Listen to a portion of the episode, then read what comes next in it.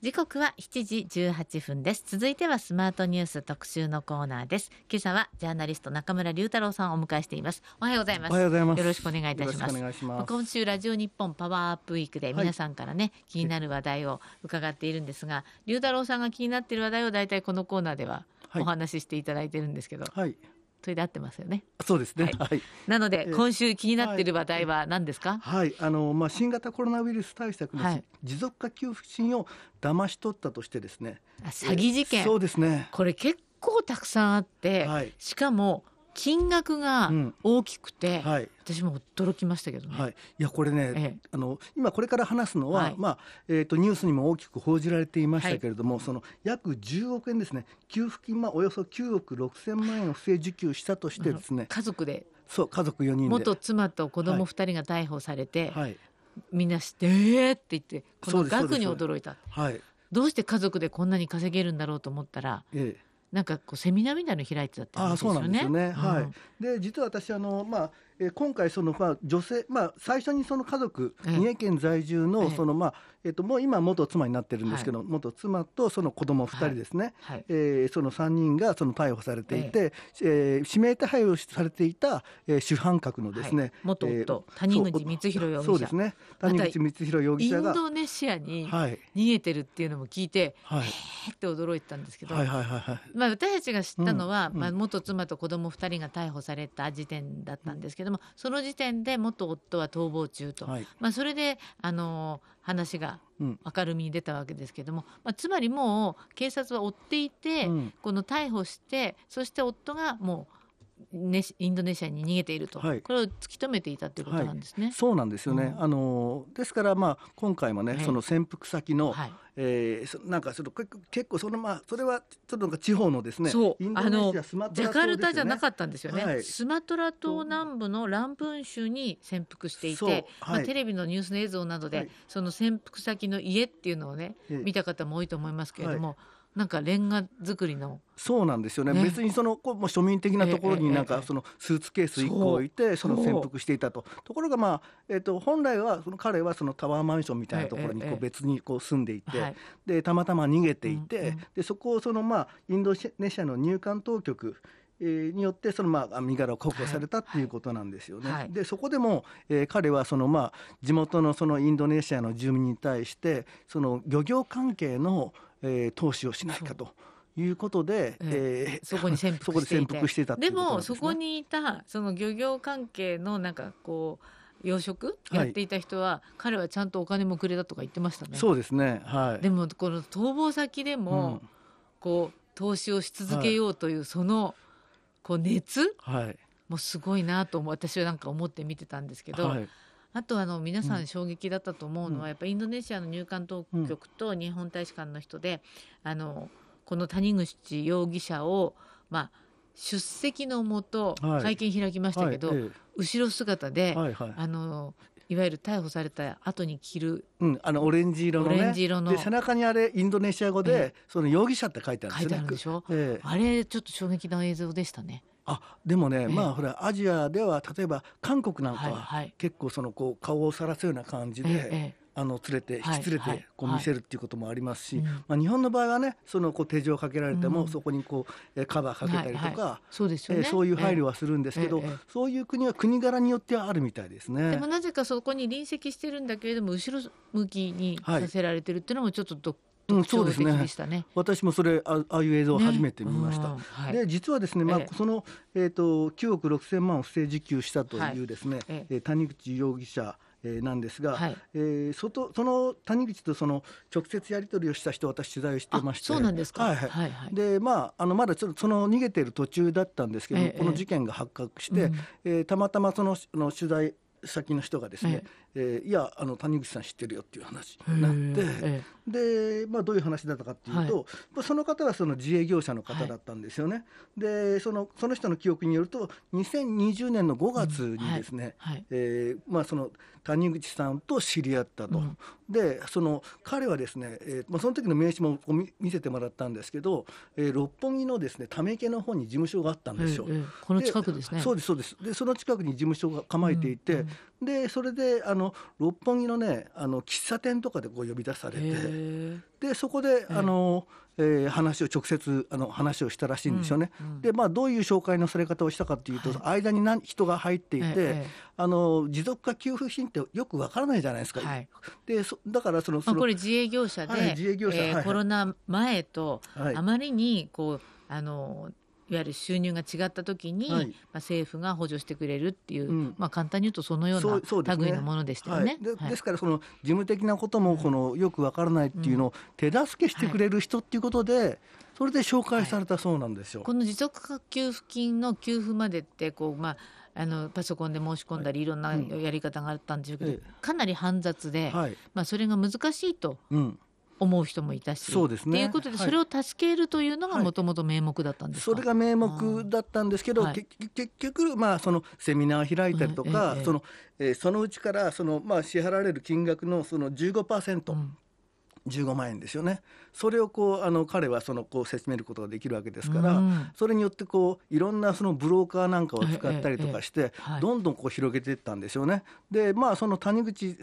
容疑者のこうどういう印象だったんですかって私は聞いたら、いやそれがねなんかねなんか悪い感じの人じゃないうふうに見えなかったと。やっぱり詐欺師っていうのはそうなんですかね、うん、なんかねあのいい人そうだから人を騙すわけでしょ、だから人が騙されちゃうような風貌であったり、うんうんはい、こうキャラクターであったり、なんかだって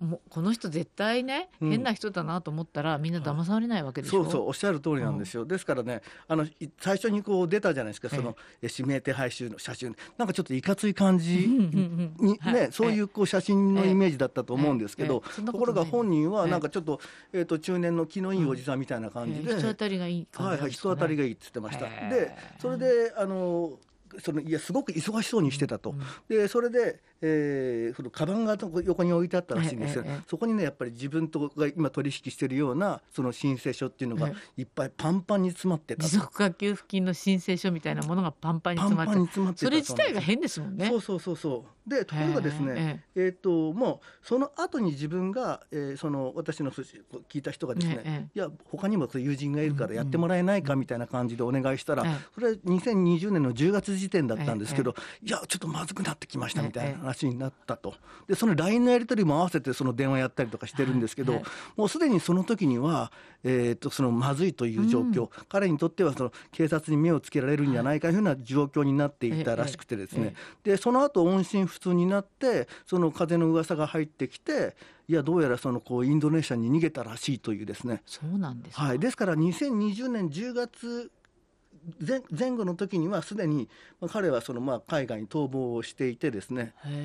でそれであのそこからずっとその警察そのブローカーの人とかもねその知り合いの人とかも、はい、つまり警察1年半以上追ってた、ね、そうですね。で警察にその、えー、私の聞いた人のこの周辺の人なんかは呼び出されて、えー、谷口容疑者のその居所を知らないかとずっと調べてたそうなんですよ。そうだったんですか、はい、ですからやっぱりこのお金にまつわる事件で結構ね、捜査がね時間かかるみたいなんですよ。ませんね、はい、よくもまあねインドネシアだって広い国でそこで見つかったなと思ったんですけども、はい、もう1年半探していたと。そうなんですよね。でもう一つありましたよね、はい、国税庁の職員が関与これもとんでもない話でしたよね、はい、その2億円の給付金搾取事件も発覚したということで,、ですね、なんとそのそこに加担してたのが、えー、まあ捕まったんですけど東京国税局職員の、はい、えー、塚本浩平容疑者ら。ですね。えー、あと20歳20歳にそう若い人が、ね、若い人です男女7人が詐欺容疑で逮捕されて、えー、主犯格の31歳の男性はですね、今そのまあドバイに逃亡中だということなんですよ、ね、これね国外逃亡がこの前の事件にしろ、うん、こっちの事件にしろ、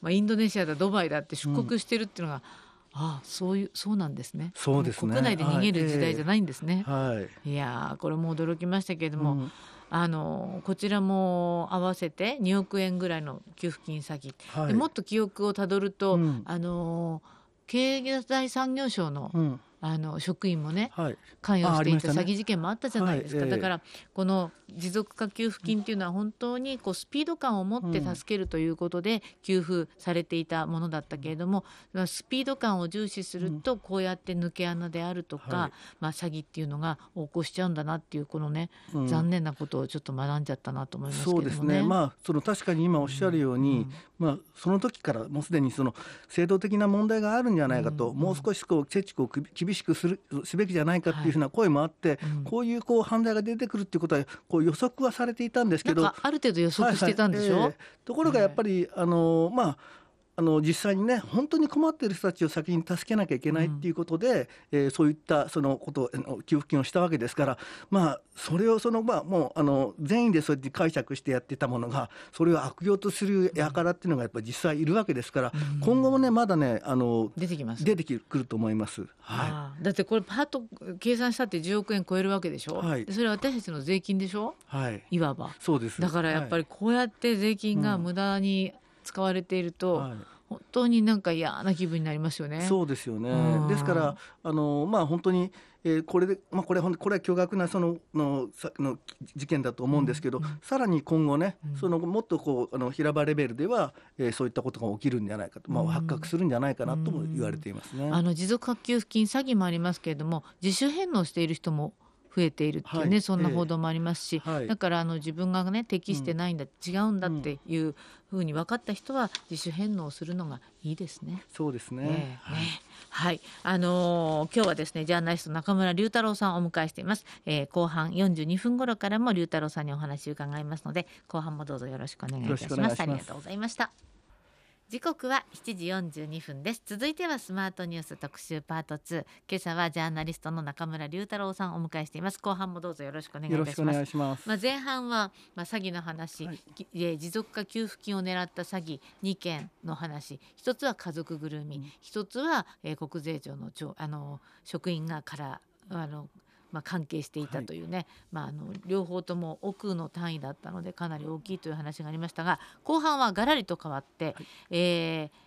中村さんが坂上忍さんにインタビューしたそのお話あそうですね、はい、伺おうと思っていますが、はい、あのヤフーのニューストピックスにぴょんと出た。はい、はい、あそうですね。ヤフトピにも上がった、はい、あのまあ坂上さんのそのインタビューだったんですけど、はい、まああのこれなぜなぜ今っていうことなんですけども、動物愛護管理法が改正、あ6月1日に、はい。はい、えー、されたんですけれども、まああのー、まずそのそのことについてそのお伝えしようと思うんですよね。はい、えー、まあその動物愛護法っていうことなんです。ね。えー、どういうふうに変わったかと言いますと、はい、出生後56日を経過しない子犬や子猫のペット販売が原則禁止になりました。はい、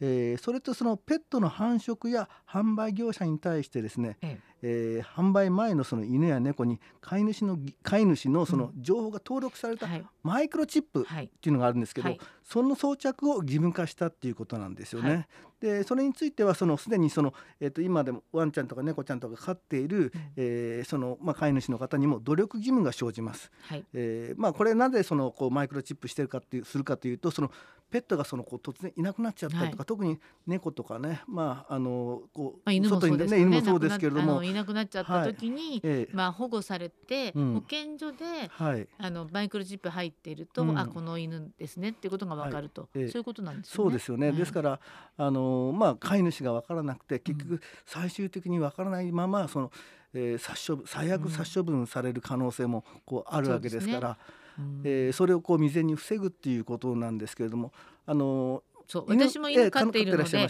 まあ、この辺りのことは分かっているつもりなんですけれども、はい、あのこの改正動物愛護法というのは、うん、それまでが例えば、あの出生後40日だったり、短うん、あの56日にこれあの努力義務だったのが販売金、ちょっと私もあのこのところが分かってないんですけど、まあ、今回は56日を経過しない子犬や子,、えー、子猫のペット販売原則禁止、はい、努力義務ではないということなんですね。うん、で私が犬を飼ったのはもう十何年も前ですけれども、うん、あのその頃もあの40日経過しないでペットショップに出して、うん、変な話日本ってちっちゃいから可愛い、赤ちゃんだから可愛いっていう、そのムードがあって、あのなんかこう生まれてすぐに親犬私犬のことしかわからないですけど、うん、犬と話してしまうっていうのは、やっぱりその犬の成長にもすごく影響があるということで、あのなるべく長い期間親犬と一緒にいた方がいい、まあ、それなりに長い期間っていうのが言われていたんですけども、あのこれが56日でちゃんと、まあ本当にちっちゃい中、うん、あの出してるペットショップとかたまにありましたからね。そうですよね。うん、あのまあ実際にこうまあ確かにその子犬の方がやっぱり高い値段がつくらしいんですよね。そうなんですよ。こうだんだんこれも、はいうん、あの犬がいくらって値段がつきました。あのこうどんどんどんどん何ヶ月も経ってしまうと、その値段が下がっていくっていう現実があってそれってすごく変なことだなと思っているんですけども。そうそう私もあの岩瀬さんと同じで、あのよくあの動物が好きなんでねそのこう街にこうねペットショップとかいろいろあるじゃないですか。であの下手すれば毎日のようにこうそこをこう覗いたりとかするんですよ。そうするとあああのあやっぱり結構そのねワンちゃん猫ちゃんそのね30万ぐらいとか40万ぐらいとかする血糖症付きの犬とかしますけれどもほんならこうパッと見てみるとあれっつってなんか値段が下がってると。でどんどんどんどんこう下がっていくんですよね。半年ぐらいするとね。はいはい。で、最終的になんかセールみたいな感じになっていて、あのそれを見るにつけ、うん、あこれあの本来命のはずなのに、やっぱり物なんだなっていうのをこう改めて思ってなんかあの悲しい気持ちになったりとかするんですよね。じゃあこの子たちは、えっと、じゃあ今その、ね、何十万だったら5万だったらその先どうなっちゃうんだろうとか、うん。そね、そんな心配をこう、うん、あのまあ、買わない自分が言うのもなん変なんですけど、ね、いつの間にかいなくなってしまうとまた違う不安が生まれるじゃないですか、はい、ペットショップから。えーはい、私もなんか前あの自分が買私はそういうあの買ったのもペットショップなんですけども、うん、同じペットショップに足を運んだ時に、うん、あの病気を持ってる、はい、うちの犬と同じ犬種のワンちゃんがいて、うん、なのでこのワンちゃんは、あの販売をするのをやめようと思うって言ったからすごい心配になって、なあのちょっと私も考えますけれども、もしあれだったら私引き取ろうかなって言ってたら私が引き取る決意をしようと思っていた矢先に、もう引き取った家族がいて、はい、あの安心したんですけれども、えー、最終的にどこまでね、ちゃんとこうペットショップが責任を持っているのかなってすごい不安になりますよね。うん、はい、うん、そうですよね。うん、あの本当にえっ、ー、とつい先日も私まあそのそういった問題をこうあのこう描いているそのドキュメンタリーとか見たんですけど、はい、えー、まあその年間のね、そのこう殺処分件数っていうのが、はい、えー、まあ今かなりそうそう減ってきて減ってきていて、まあ、ね、2万頭とまでは、犬猫合わせて2万頭とまで言われるんですけど、えっ、ー、とつい10年ぐらい前まではその倍ぐらいあったんですよ。うん、4万頭ぐらいあ,、あったんですよ、ね、それがかなり低くなってるとはいえやっぱりそれだけのその命が、そのこう人間の都合によってその奪われてるんだなって思うとやっぱ胸が痛みますよね。でまあそれでまああの坂上さんなんですが、えー、大変真剣に取り組んでいらっしゃるのがタレントの坂上、はい、えー、忍さんなんですけどその坂上さんにインタビューなさった、はい、そうですね、はい、あのまあ以前その番組なんかでも、えー、そのえーと、取り上げられたりとかしたと思うんですけど、えー、千葉の方にですね、はい、動物保護ハウス坂上家をオープンしていてですね、はい、まあ、保護活動をされているんですけれども、はい、えーと、その時のその,、まあ、そのそれについてのその思いなんかをこう、あの今回改めて聞いた。で坂上忍さんっていうのは、あのご自身でもペットをものすごくたくさん何とも飼っていらっしゃるっていうのでももともと有名で、はい、えー、えー、自身がなさっていた番組とかも少し絞って、うん。はい、そしてこの4月から本格的にこの動物保護ハウスをオープンして、はい、動物の保護活動と、うん、あのしていらっしゃるわけですけれども、うん、前にこれ龍太郎さんから伺ったんですけど、坂上忍さんのこの坂上家っていうのは、あのボランティアじゃなくて、ちゃんとこれをしょうこうボランティアじゃなくて、えー、スタッフにお金を払えるように営業していくのが目標だっていう話を伺ったと思うんですけれども。あのまあ、本当にそのボランティアでその手弁当でやるんだったら、うん、まあ、結局それがその経営としては成り立たなかったりとかする、はいはい。はい、でそのこう寄付に全てをこう委ねるような形だとやっぱりと,、えー、と先行き破綻してしまうケースがその多々あるそうなんですよね。ですから、まあ、坂上さんの考えとしては、その活動をこう、あの永続的に続けていくためにはやっぱりその収益化しなきゃいけないと。ででそそれを今こう模索してるっていうことらしいんですよ。で現段階ではまだ全然商業ベースに乗ってまあ、載ってない、この前のそのインタビューでも、まあ、まだその収益ゼロですという話だったんですが、今その、えー、といろんな、えー、例えばそのブランディングブランド、まあ、坂上どうやって収益を？まあ、考えられるのは、例えばその、えー、とペットの商材ですよね、ペット関連の商材例えば、えーとまあ、いろいろこうフードであるとか,、フードであるとか。ペット関連の,、まあ、あのものですね。グッズ販売とかそう,、いうことで、こうどうにか収益を上げていこうと。というふうにあの、というふうにあの、まあ、ご本人はその具体的にそこまで、まあほら多分その解禁とかそういう行為あると思うので、あのおっしゃらなかったんですが、ええ。まあ、想像するにそういったことだと思うんですよね。で今それで取り組んでいらっしゃる、はい、じゃあもともとじゃあなんでそこまでそのペットについて、うん、そのこうあのこんな活動されてるのかって、うん、その、はい、自分の原体験みたいなのをその私聞いたんですよね。そしたら、えっとまあ、昔から子役の時から子供の、まあ、子供お兄ちゃんのがいるらしいんですけど、はい、兄弟揃ってその、えー、生き物好きで、うん、でそれでその例えば捨て犬捨て猫みたいなのがいたらそれこう拾って帰ってるとかしてたんだけど、結局その子供では育てきれずにそのお母さんに委ねてしまったりとか、まあ、よくあるパターンですよねって話をしてたんですね。でで、まあ、それはそれで終わってと。でそして20代の時かな、うん、あのまあえー、ちゃんと役者でこう活動されてる時に、えーまあ、ペットショップをこう見てあの、まあ、売れ残りのそのペットがこうあのワンちゃんがいたらしいんですよ。はい、でそのかわいそうだなと思って、まあ、ちょっとの飼ってみたと、でそしたらあのこう可愛がって飼ってはいたんだけれども、えーまあ、それから実は失敗してるそうなんですよ。うん、でなんでかっていうとそのその時はもう遊びたい盛りだったので、まあ、20代だから。そうそう。だからその仕事にかまけたりとか、うん、あとはその夜飲みに行ったりとか、うん、でそしてうちに帰ってきた時にそのなんかあのまあ、ワンちゃんが待ってるわけじゃないですか、うん、そうするとあの壁のところにこう爪とかがわーってこう、はい、あのやこうね、こうあのこうなんかストレスで。はい。そうですね。書いたりとかしていて、はい、でそしてそのワンちゃんのそのこう、あ手足のところがあのなんかね爪とか血血だらけになってたらしいんですよ。それを見て、まあ自分はもう本当ペットを飼う資格ないんじゃないかっていうふうにこうそれであのすごい反省したらしいんですけれども、えー、そのあの失敗経験があるからこそえー、今度はちゃんとやろうというふうな思いにこう至ったそうなんですよね。うそうなんだ。あのコロナ禍になって、うん、こう家おうち時間が増えて、はい、犬猫を飼うお家って増えたって聞いているんですけども、うん。はい、反対に45か月経ってやっぱり犬とか猫飼いきれないわと言って、うん、もう戻したいという人がすごく増えたっていうのをやっぱり私もボランティアやってる友達から聞いて、だからあの人間って身勝手でしょ、うん、だから可愛いと思って飼って、うん、でも生き物だから、うん、もちろんあのあの下の始末もしなきゃいけないし、トレーニングもしなきゃいけないし、はい、泣くし、っていうそういうことであの本当はそこで愛情を持ってなんかトレーニングして一緒に暮らしていく、一緒に生きていくっていう術を模索しなきゃいけない。それはすごいいい勉強だと思うんだけども、それをね捨ててしまうっていう方法を選ぶっていうこと自体が、まあ、間違っていて、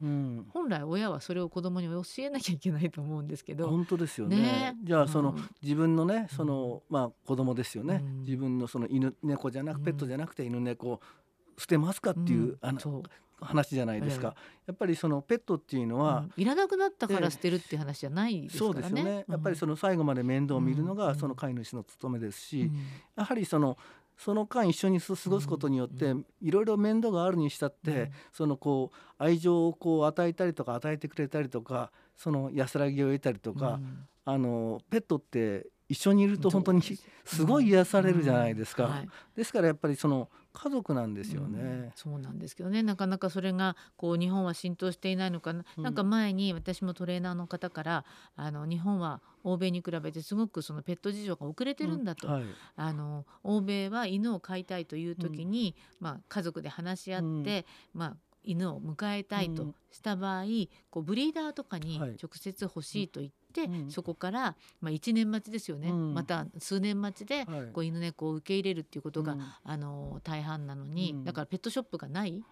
のに。こう日本ってこうどんどんどんどんこう消費、物のように置いてある、はい、あれはちょっとおかしいんだっていう話を聞いたことがあるんですけれども。あの実際ねそうなんですよね、うん、あの欧米に行ってもそのペットショップっていうものがないんですよね。ね。うん、でそのことについても坂上さんは言及されていて、であの結構踏み込んだ発言をその今回のそのヤフーニュースでお話しされてたんですけど、ええあの強く訴えてたのは、うん、動物はペットショップで買うしかないのですかという提言をこうされてるんですよね。でやはりそのえ坂上さんご自身もさっき言った話のようにその自分としては保護のつもりでそのこう過去に売れ残ったその犬をこうあの買ってしまったことがあるんですけど、結局その買えばまたその業者はまた新しいこうね、そうですね、猫ちゃん補充して、うん、あ結局売れたんだなっていうことになってしまう。ねはいはいであのまあ、欧米先進国であのそういったその犬猫についてのペットについての取り組みっていうのがこうされている中で同じ先進国と言われているその日本がこれだけペット事情に関しては立ち遅れ,、遅れているっていうその現状をですね、あの何とかしたいと。ただ今自分がえーと、やってすぐそれで解決できるかというと、うん、そんな簡単なものじゃないからそれをこう後々の人に、うん、えー、つなぐためにも、えー、今そのこういった活動をしてるんですよみたいな話をされていましたよね。そうですかね、うん、あの中村龍太郎さんの坂上忍さんへのインタビューあのヤフーでね検索すると出てきますね。はい、はい、そうですね。はい、はい、あの読み私も読ませていただきましたけれども、読み応えがあるあの記事なのでぜひ皆さんもね読んでいただきたいなと思いますけれども、やっぱりね犬猫を愛する身としてね、うん、あのこれってでも日本人のマインドを変えなきゃいけない話だから、うん、結構大変だなと。私がね、うん、あのよく雑談レベルで話してて腹が立つのは、はいはい、よくはその夜ので街とかで働いてるその女の人たちいるじゃないですか。で一緒に行ってそのなんかそのペットショップに行って可愛いとか言って、でそのままなんかそのお客さんが、じゃあ買ってあげるよみたいな。シャネルのハンドバッグと同じように買う人がいるいるんですよ。で、その女の子のそのえっと住環境とか事情とかもわからないままに、もう本当におっしゃるように、高級ハンドバッグを買い当てるような感じで。あの買ってしまったりでもだからそこで24時間営業のペットショップがあるっていうことも、ある意味まか不思議な話じゃないですか？そうですよね。ね。あのそう、うん、特にその高校高校と照らされた中で、うん、あの中でこうあのワンちゃんとかストレスそう犬だって寝てるんだもん、えー、そんな夜中は。ですよね。ですよ。はい。うんと思いますけれどもね。うん、うん、残り1分半で何かお話できることはあるでしょうか？たくさんありますけどね。そうですね。まああのスシローの話が。スシロー行きますか。はいはい、はい、えー、回転寿司チェーンスシロー運営するアキンドスシローに対して消費者庁が、うん。はい、あの景品表示法違反いわゆるおとり広告で再発防止を命じる措置命令を出したと。はい、これあのウニとかカニがありますよって言ったら、うん、ほとんど供給されていなかったっていう話ですよね。はい、そうですよね。うん、あのこれあの結構その夕方のニュースとか あであのやってましたけど、そう話題になってました。はい、私もびっくりしたのが、うん、あのスシローがスポンサーになってるそのこう番組、ニュース番組なんかでも、はい、あのこのニュースを取り上げていて。いや面白いなって、まあ、ちょっとね不謹慎かもしれないですけど。そうですよね、えー、それも驚きましたけども、はい、あの期間限定でウニとかカニがたくさん出るって言ったら、はい。うん、蓋を開けてみたら600店舗の9割で提供できないのに、えー、あの宣伝し続けたと。はい。それはウニとかカニってこの今時ね、うん、高いからなかなか食べられないものが、うんうん簡単にスシローでと思ったら足を運ぶ人も多かったでしょうね。うん、そうですよね。うん、これまあスシローファンにとっては衝撃というか、うん、あのね、消費者としてはもう騙されたっていうことになっちゃいます、ね、やっぱりあのこの規模のあの企業はやっぱりそういう広告にも責任を持ってもらいたいなと思いますね。はい、はい、えー、以上なんかちょっと時間が最後尻切れトンボみたいなので ごめんなさい、えー、今日はジャーナリスト中村龍太郎さんをお迎えしてお話を伺いました。どうもありがとうございました。ありがとうございました。